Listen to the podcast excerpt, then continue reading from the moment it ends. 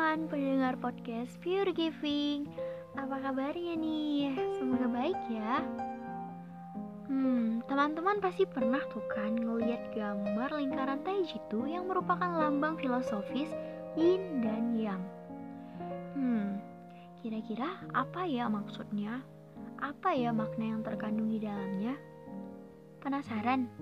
Yuk, kali ini kita bahas Yin dan Yang teradopsi dari filsafat Buddha Taois, di mana kekuatan yang saling berlawan di dunia ini saling membangun satu sama lain. Sebagai bagian dari Tao, mereka adalah dua aspek yang satu dalam realita. Itulah mengapa kita melihat titik putih yang di dalam bagian hitam yin dan sebaliknya. Yin melambangkan sifat negatif, feminim, malam, pasif, bulan, intuisi, dingin, dan lembut Sedangkan yang melambangkan positif, sifat maskulin, siang, aktif, matahari, logika, panas, dan kasar. Konsep tersebut didasarkan pada asal muasal dari banyak cabang ilmu pengetahuan klasik dan filosofi Cina, serta dapat digunakan sebagai pedoman pengobatan Cina dan menjadi prinsip dari seni bela diri yang ada di Cina. Sebagai contoh, Bagua Chang Tai Chi Quan ataupun Tai Chi, dan Qigong, Qigong, dan Ramalan Qing. Nah, sekarang apa itu Taoisme? Taoisme diajarkan oleh Lao Tse ataupun guru tua yang hidup sekitar 550 sebelum Masehi. Lao Tse melawan Konfusius. Menurut Lao Tse, bukan jalan manusia, melainkan jalan alam yang merupakan Tao. Tao menurut Lause adalah prinsip kenyataan objektif, substansi abadi yang bersifat tunggal, mutlak, dan tidak ternamai. Ajaran Lause lebih-lebih metafisika, sedangkan ajaran Konfusius lebih-lebih etika. Puncak metafisika Taoisme adalah kesadaran bahwa kita tidak tahu apa-apa tentang Tao. Kesadaran ini juga dipentingkan di dalam India, yaitu ajaran neti, nah itu ataupun tidak begitu dan dalam filsafat barat itu di mana kesadaran ini disebut sebagai doxa ignorantia ataupun ketidaktahuan yang berilmu.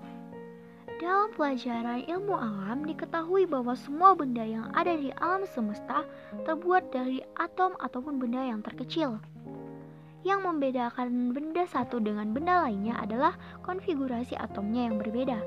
Misalnya, Air terdiri dari dua atom yaitu hidrogen dan atom oksigen dan seterusnya.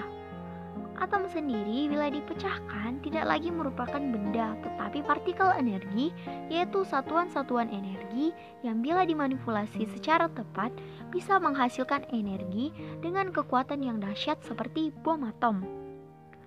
Peneliti kosmologi dan orang yang berilmu di zaman dahulu telah menghayati bahwa di seluruh jagat raya, termasuk di bumi, terdapat cosmic energy yang tiada batasnya.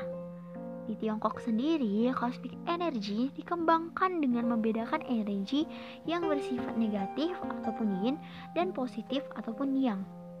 Penghayatan yang dibaur dengan pandangan Taoism menjadikan prinsip yin dan yang sebagai salah satu prinsip kehidupan bagi rakyat di negeri tersebut. Prinsip yang dipakai untuk menjelaskan segala sesuatu yang berhubungan, berhubungan dengan kehidupan, termasuk menjelaskan sifat penyakit dan cara penyembuhannya. Hmm, singkatnya, prinsip yin dan yang ataupun negatif dan positif dapat diterapkan karena semua hal memang memiliki sifat dualisme. Dingin dan panas, siang dan malam, musim dan musim dingin dan musim panas, utara dan selatan, api air, perempuan dan laki-laki, genap dan ganjil, feminim dan maskulin, hitam dan putih, bumi dan langit, bumi dan matahari, dan bumi dan persegi. Yang penting diingat adalah prinsip yin dan yang menekankan bahwa tidak ada yin atau yang yang mutlak. Segala sesuatu yin akan memiliki sedikit yang dan sebaliknya. Sesuai dengan gambar tai chi di atas di mana bagian hitam terdapat titik putih dan bagian putih terdapat titik hitam. Gambar tai chi ini merupakan ilustrasi prinsip yin dan yang secara sempurna. Nah, bagaimana teman-teman? Semoga dapat menambah pengetahuan kita ya. Oke, di sini dulu sampai ketemu di podcast selanjutnya. Bye bye.